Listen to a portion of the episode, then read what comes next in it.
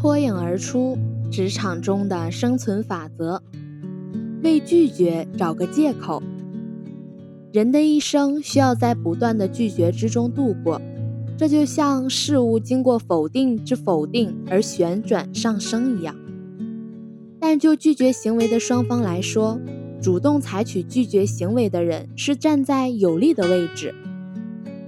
如果拒绝不能采用合适的方法和相应的技巧，就容易造成对被拒绝一方的伤害，引发怨恨和不满。从而导致人际关系的破裂，甚至引起各种难解的纠纷，让自己陷入非常被动而又麻烦的境地中。所以，这就需要你为拒绝找个好的借口。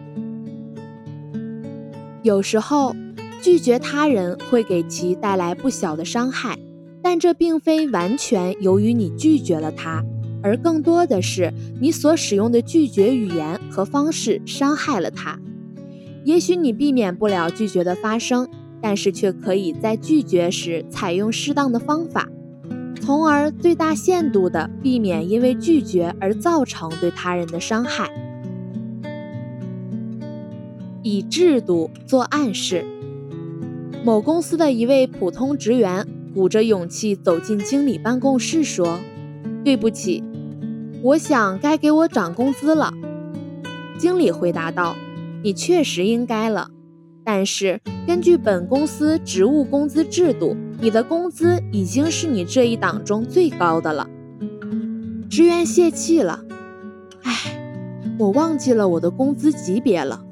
他退了出来。几条打印出的制度使他放弃了自己本应得到的东西。他也许在想，我怎么能够推翻公司的薪资制度呢？这也许正是经理希望他讲的话。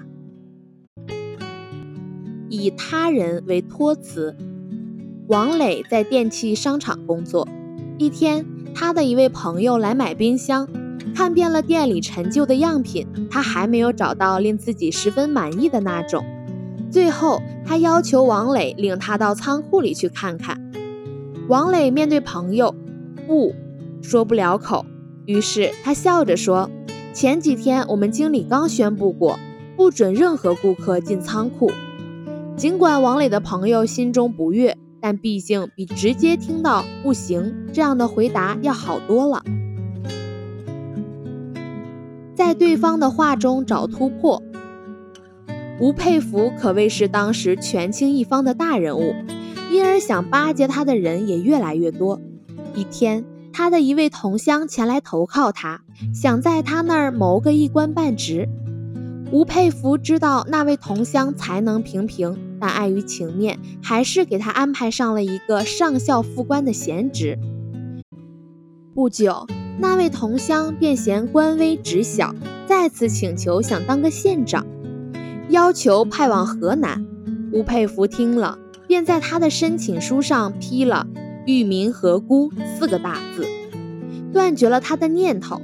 谁知过了些时间，那人又请求调任旅长，并在申请书上说：“我愿率一旅之师讨平两广，将来班师凯旋，一定卸甲归田，以种树自娱。”看到同乡这样没有自知之明，吴佩孚觉得真是又好气又好笑，于是提笔批了“先种树再说”五个大字。借用外交辞令，外交官们在遇到他们不想回答或不愿回答的问题时，总是用一句话来搪塞：“无可奉告。”生活中，当你暂时无法给出肯定的回答时，也可用这句话。